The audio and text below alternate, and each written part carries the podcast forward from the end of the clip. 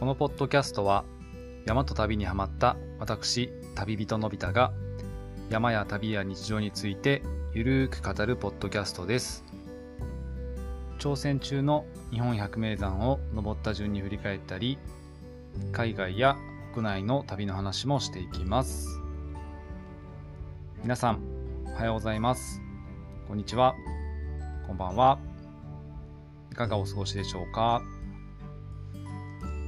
えー、皆さん、えー、好きなファミレスとかってありますか、えー、ファミレスといえばね、え、ガスト、デニーズ、ココス、え、あとなんだろう、バーミヤンとか、ロイヤルホストとか、ジョナサンとか、まあいろいろとありますよね。で僕は学生時代は、あの、友達と夜から集まって、まあ田舎だったんでね、あの免許取り立てで車でこういろんなとこにドライブして、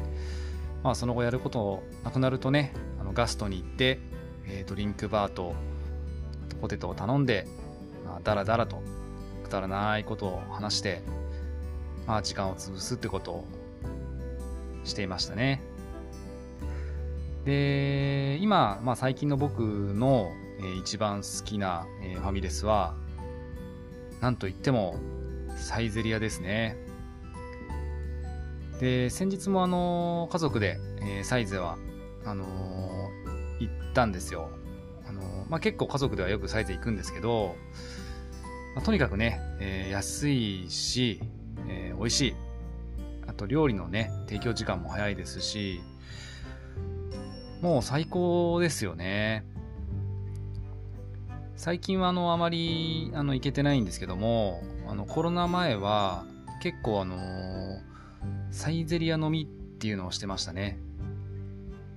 あのー、まあ、サイゼリアってこう、つまみっていうんですかね、こう、つまみ的なものも結構いっぱいあるので、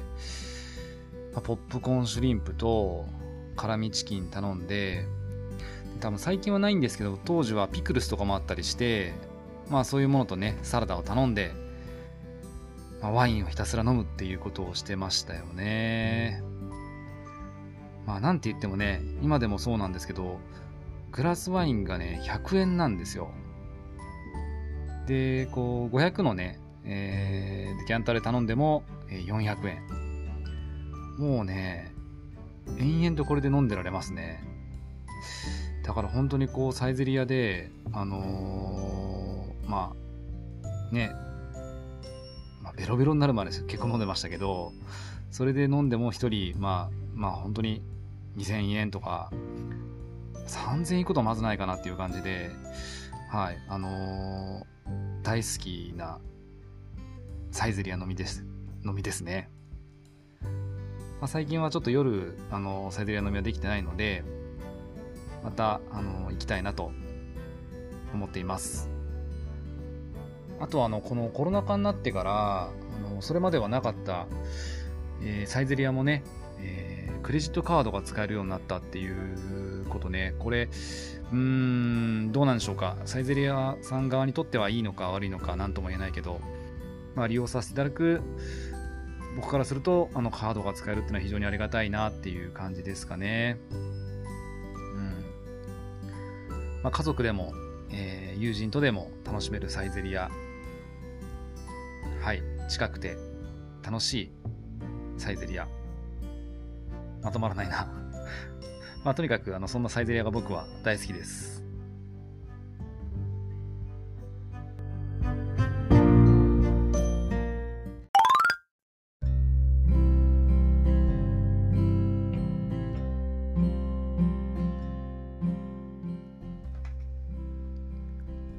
今回の山旅エピソードは、えー、前回の槍ヶ岳に続き北アルプスのお山です日本百名山16座目となるお山は、えー、常念岳です。常念岳は、えー、長野県のお山で、標高は2857メートル。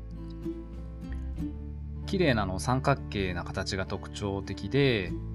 えー、松本市内からもね、よく見えるお山なんですよね。なので、えー、こう常念山脈と並行して走るえー、JR の大糸線っていう電車があるんですけど、この車内からもよく見えてとても身近な感じがしますよね。で常年岳は、えー、こう長ヶ岳というねお山と稜線上でつながっていて、えー、この山脈のね西側には梓川を挟んで、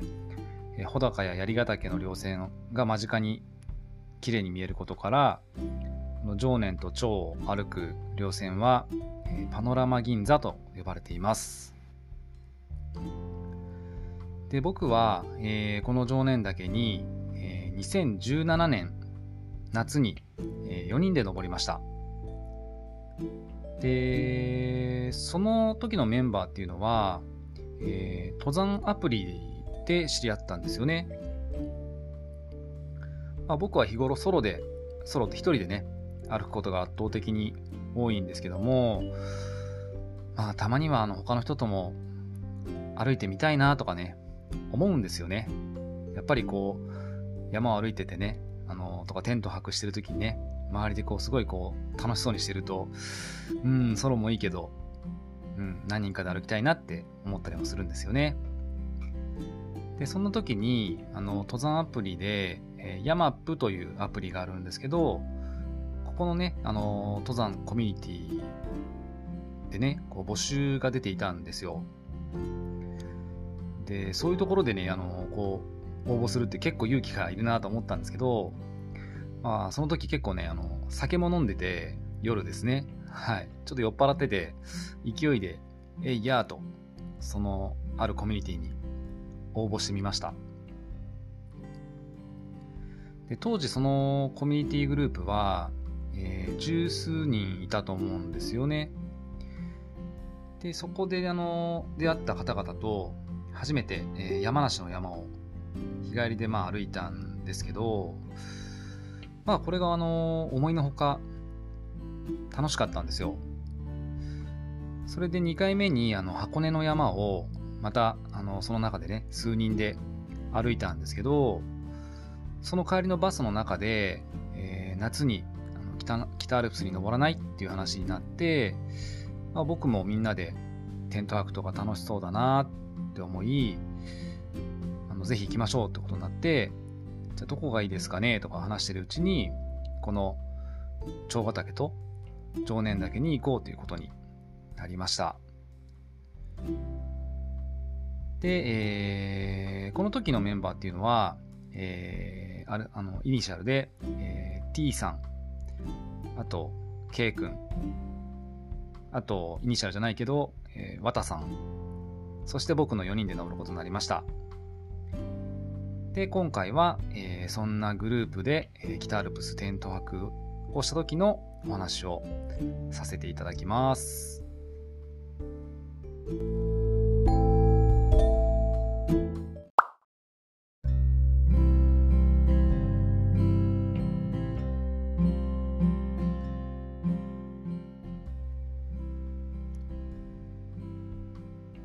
僕たちは、えー、常年岳を目指して4人で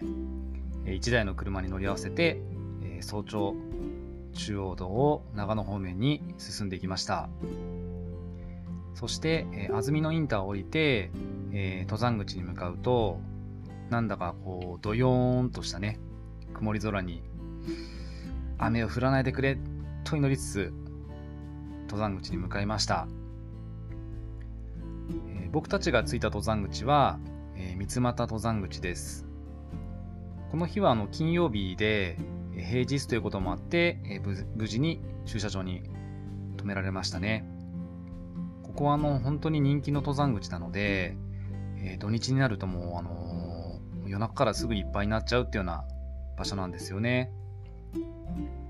で、今回のルートは、えー、三俣登山口を出発して、えー、時計回りでね、回るっていうルートなんですけども、えー、三俣、三俣登山口から、えー、初日は長ヶ岳ヒュッテ。で、ここで、えー、テント泊。二日目は、えー、大展望のパノラマ銀座の稜線を歩いて、常年岳へ、えー、登り、登って、少し下ったところにある、えー、常年小屋でテントワーク。で、3日目は、えー、またちょっとね、常年岳にこう登り返して、えー、三俣登山口に戻るという周回ルートで考えていました。さてさて、実際はというと、こんな感じになりました。いきますね。まず登山口からいざスタートしたんですけども、がですよ。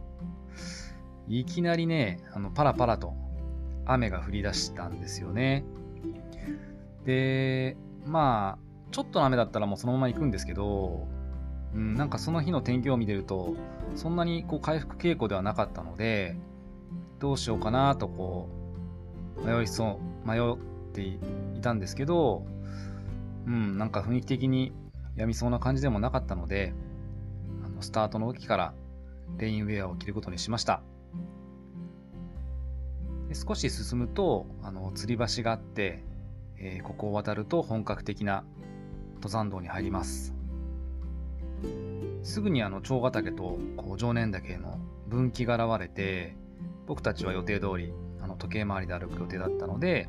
えー、これを左側にね、長ヶ岳方面に進みました。三俣登山口の標高が、えー、1280メートルなんですけども、まあ、そこをスタートして、えー、250メートルほど上がったところに、あのー、とても有名な場所があって、それが、えー、ゴジラみたいな木と呼ばれるポイントなんですよね。まあ、なんていうんですか、こう、倒木っていうのかな。それがこう、ゴジラみたいに見えるって呼ばれてるんですけど、でもね、まあ言うてもそんなに似てないでしょってこう思いながら実際行ってみたんですけど、本当にゴジラでしたね。あの、想像以上にこうゴジラでびっくりしました。あのいろんな人がこう口の中にこう牙みたいに石とかを入れてるんですけど、それがこう、さらにこうね、ゴジラっぽさを引き立ててましたよね。うん、この日、この日、あの、結局ね、ずっと雨だったんですけど、唯一テンションが上がった場所だった気がします。はい。そして、えー、さらに進んでいくと、あのー、まあ、三俣と、えー、長型決定のちょうど中間ぐらいに、豆豆内平っていうところがあるんですけど、まあ、そこにこう到着しました。今僕ですね、その時の写真を見ながら収録してるんですけど、うーん、ね、全員疲労感がもう半端ないっすね。僕ね、あの、この時本当覚えてるんですけど、もう雨でずぶ濡れで、で、しかも8月の暑さなんで、もう暑いし、こう、レインウェアをこう着てるんですけど、も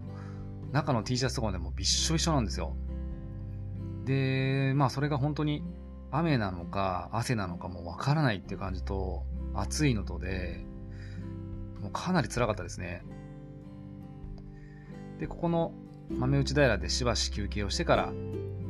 長ヶ岳を目指しました。で、その後、あの、一瞬雨がね、こう、止むタイミングもあったんですけども、結局、こう、長ヶ岳に着くまでこう雨とガスで、正直何にも楽しめる場所はありませんでした。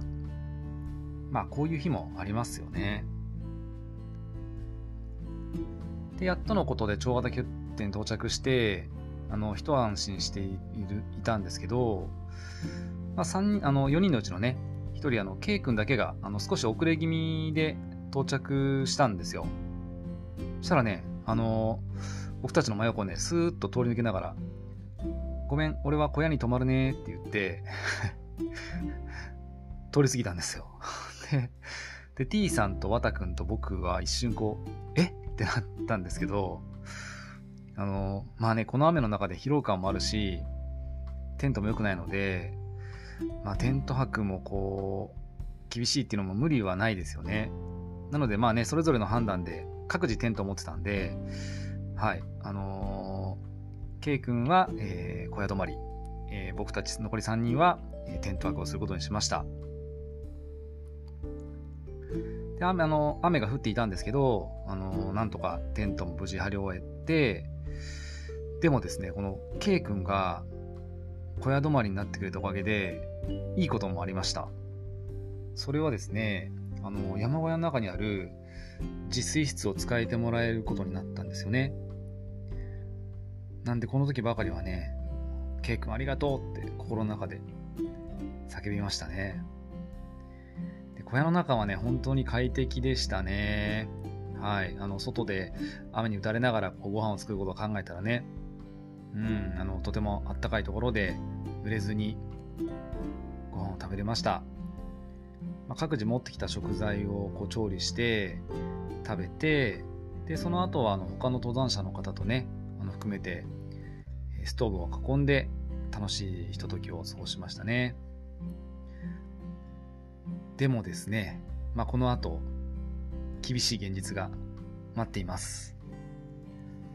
まあ結局雨の降る中ね、僕たち3人はテントに戻りました。で、僕全然知らなかったんですけど、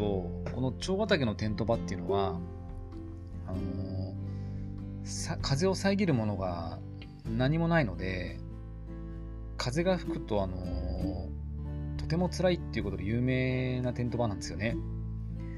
で、この時は雨と風がね、まあ雨はものすごい強ものすごい強いってわけじゃないんだけど、とにかく風が強くて、こう寝ている間中ガタガタガタガタテントが震えて、雨も入ってくるし、もうテントのポールをこうずっと押さえながら寝ましたね。で、まあ夜中に、あの、いきなりこう、大きな声と、うわーっていう声だったと思うんだけど、ヘッドライトの明かりがこう動いてるのを感じたんだけど、あなんか誰か騒いでるなぐらいな感じで、まあ疲れもあって、そんな状況でも眠り眠り続けました。そして夜が明けると、まあテントの下は浸水してるし、もう中までね、雨が入ってきちゃってるし、まあ、よくテント飛ばされなかったなと思っていたんですけど、まあ、テントの外に出てみて事態に気づきましたね。はい。あの、前日の夜中にこう騒いでいたのは、やっぱりこの強風に煽られて、何組かのテントがですね、夜中にこう、破壊されてしまったんですよ。崩壊していましたね。で、あの、テントの一部の残骸だけがこう残っていたんですけど、あの結局この方たちは、あのー、まあ、その時はあの山小屋に避難したそうですね。はい。僕たちはまあ無事にね、夜は明かせましたけども、先ほどもお話した通り、まあ、地面は水たまり状態。本当よく無事だったなと思いました。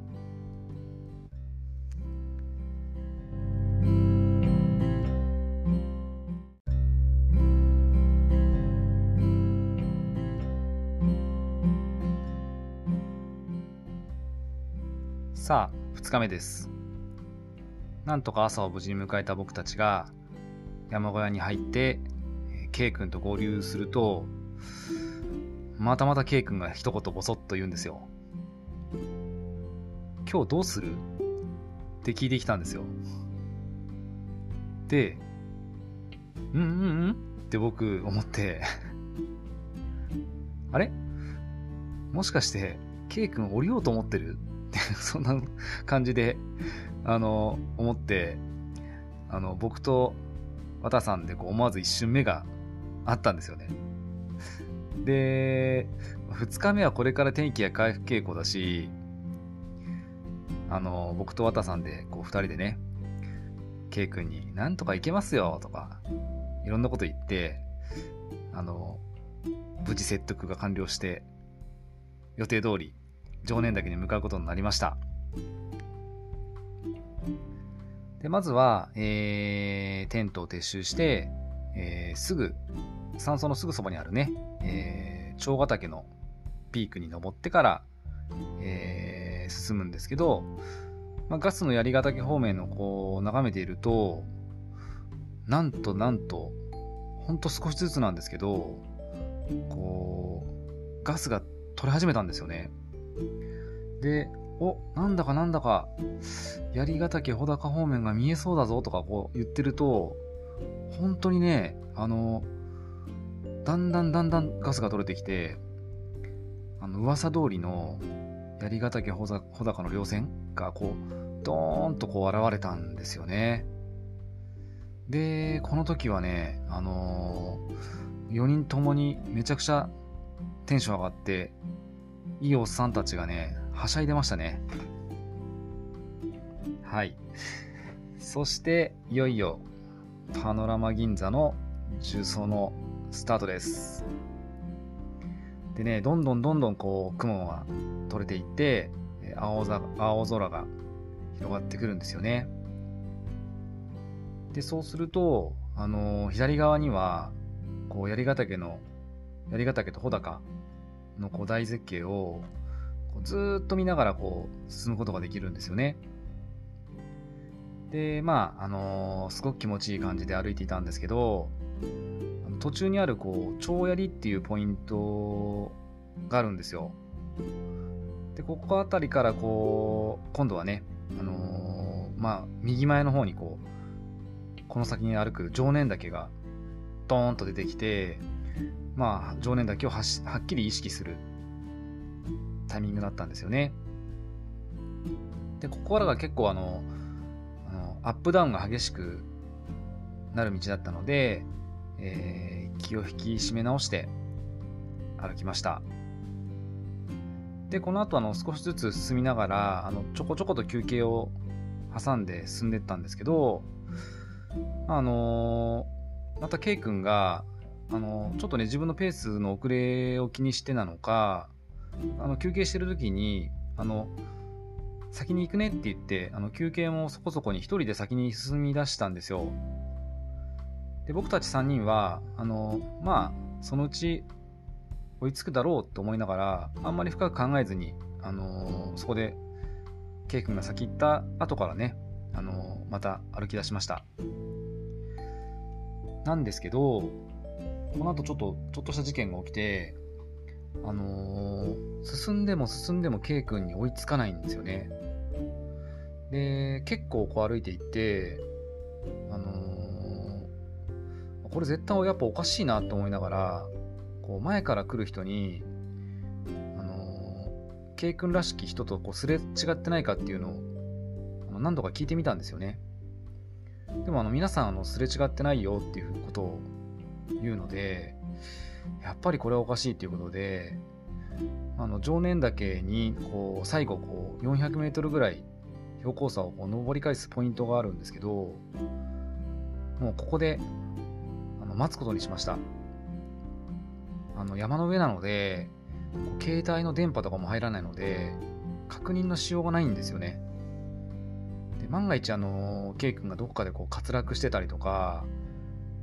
事故を起こしてたら、まずいなと思いながら、うん、どっかでこうすれ違ったんじゃないかとかね、いろんなこと考えながら、そこのポイントでずっと待ってたんですよね。で、すると、あの、しばらくして後ろの方から、あの、K 君らしき人の姿が見えたんですよね。で、もうこの時に本当に僕たち、あの、あ、よかったって思いと、あの、ちょっと興奮してたのもあって、あの、綿さんがね、あの、ケイ君ってこう、大声で叫んだんですよ。するとね、ケイ君からね、おーっていう言葉が返ってきたんですよ。そしたらあの、T さんが一言、あれ？ケイ君なんか怒ってる？みたいなことを言ったんですよね。で、これね、結局どういうことかね、この後、K 君合流してから、あの、分かりました。結局、あの、K 君が、あの、一人で先に、まあね、あの、遅れないために進んでいったんですけど、どうやら途中でこう、ちょっとした、あの、最終的には同じところに繋がるんですけど、あの分かれ道みたいのがあったみたいだったんですよ。で、あの、そこのね、あの、二つに分かれたところで、K 君と、K 君が進んだ道と、あの、僕たちは違う道を歩いてしまって、でちょうどそこでね、あの追い越しちゃったみたいなんですよね。だから、それはそうですよね。どこまで行っても、あのー、前にいるわけでもないし、で、だから逆に K 君は、あのー、それはそれで不安だったみたいで、あのー、僕たちと同じように、前から来る人たちに、あの僕たち3人らしき人とすれ違ってないかって聞いてたみたいなんですけど、するとみんなね、あのすれ違ったよっていう風に 言ったらしいんですよね。だから、ああ、これはきっと置いてかれるなって言ってね、まあ、心中穏やかではなかったみたいなんですよね。うんまあね、さっきも言いましたけど、街中ならね、携帯とかで確認できますけど、山ではね、あのー、本当に連絡も取れないので、まあ、この時はお互い結構焦りましたね。うん。とてもいい。まあ、特にね、事故とかでもなかったので、まあ、いい経験にもなりました。で、また4人に戻って、えー、最後の 400m の上り返しを頑張って、無事に2857メートル、えー、常念岳に到着しました。まあ、常念の山頂からはやっぱり、槍ヶ岳と穂高の景色が素晴らしかったですね。ここでしばらく満喫しました。そしてあの山頂から少し下ったところに、えー、2日目の宿、えー、常念小屋があるんですけど、無事に到着しました。でここではあの前日と違ってあのとても天気が良かったのであの4人ともテントを張って、えー、前日の雨でねあのぐしょぐしょになってるテントも太陽の光を浴びてすぐに乾きましたね。で、この後は4人で、あのね、外でいろんなことを語り合って、お酒を飲んで、晩ご飯を食べました。そして、えっ、ー、と、この後ね、サンセットの時間なんですけど、ここのテント場からの景色は本当素晴らしかったですね。あの、槍ヶ岳の上に、こう、ちょうど夕日が沈んでいくんですよ。こう、なんだろう。ダイヤモンド槍ヶ岳的な感じになるのかな。うん。ね、こう、だんだんとね、こう、青かった空からオレンジ色に染まっていく空をずっと眺めてましたね。で、えー、まあ、やっと月が出てきて日が暮れるんですけど、で遠くの方を見ると、槍ヶ岳の方とかに、こう、ライトの明かりが見えるんですよね。こう小屋の明かりとかが見えて、なんかすごい不思議でしたね。はい。まあ、いろいろとあったんですけど、2日目もなんとか無事に終えることができました。で、3日目は、え、ー、と、三俣登山口に降りるだけで楽ちんと思ってたんですけども、まあ実はね、あの、この後またいろいろとあって、はい、あの、三俣登山口ではなくて、もう少しコースが短いね、あの、一ノ沢登山口っていう方に下山しましたね。まあこれにはいろんな理由があります。で、そこからね、あの、また、一ノ沢からだと、あの、三俣までこう、タクシーに乗んなきゃいけないんですよ。なので、タクシーに乗って、えー、三俣登山口に無事に帰りました。で、その後は、4人であの、近くの温泉に行って、お風呂に入って、えー、お蕎麦を食べて、帰りもね、ワイワイと楽しい話をしながら、帰路に着きました。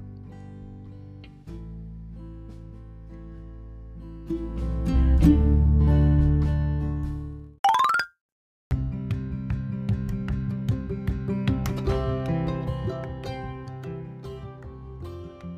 回のエピソードは以上となります。あの冒頭もお話ししましたけども普段はあの一人で山に登ることが多い僕なんですけどもあのこの登山では他のメンバーと一緒に登って、とっても思い出深い山旅になりました。うん一人で登るっていうとうん自由だし、えー、なんだろう行きた行きたいと思った時に行けたりとか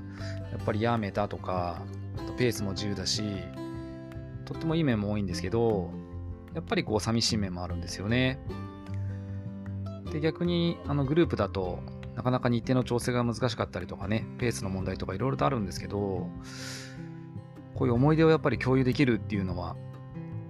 グループ登山の楽しみというか醍醐味かなっていう感じがしますね。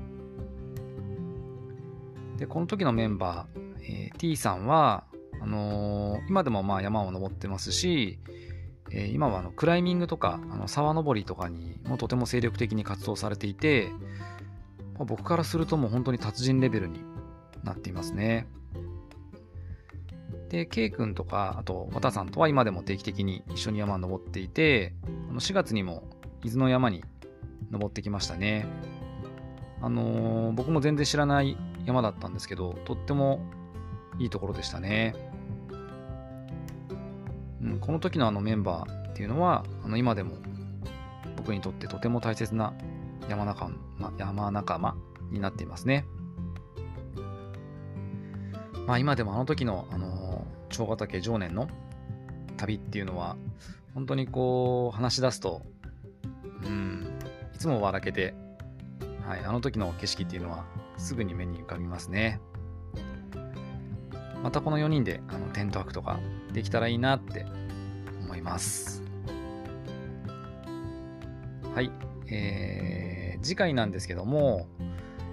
えー、今度は旅をテーマにして、沖縄の話をしたいと思います。沖縄もね、僕は何度も行ってるんですけども、うん、やっぱり最高ですよね。はい。で、なんで、まあ来週に沖縄の話をするかというと、そのあたりはまた次回のエピソードで語ってみたいなと思います。えー、今回も最後までお聴きいただきありがとうございました。また次回のエピソードでお会いしましょう。それでは、さようなら。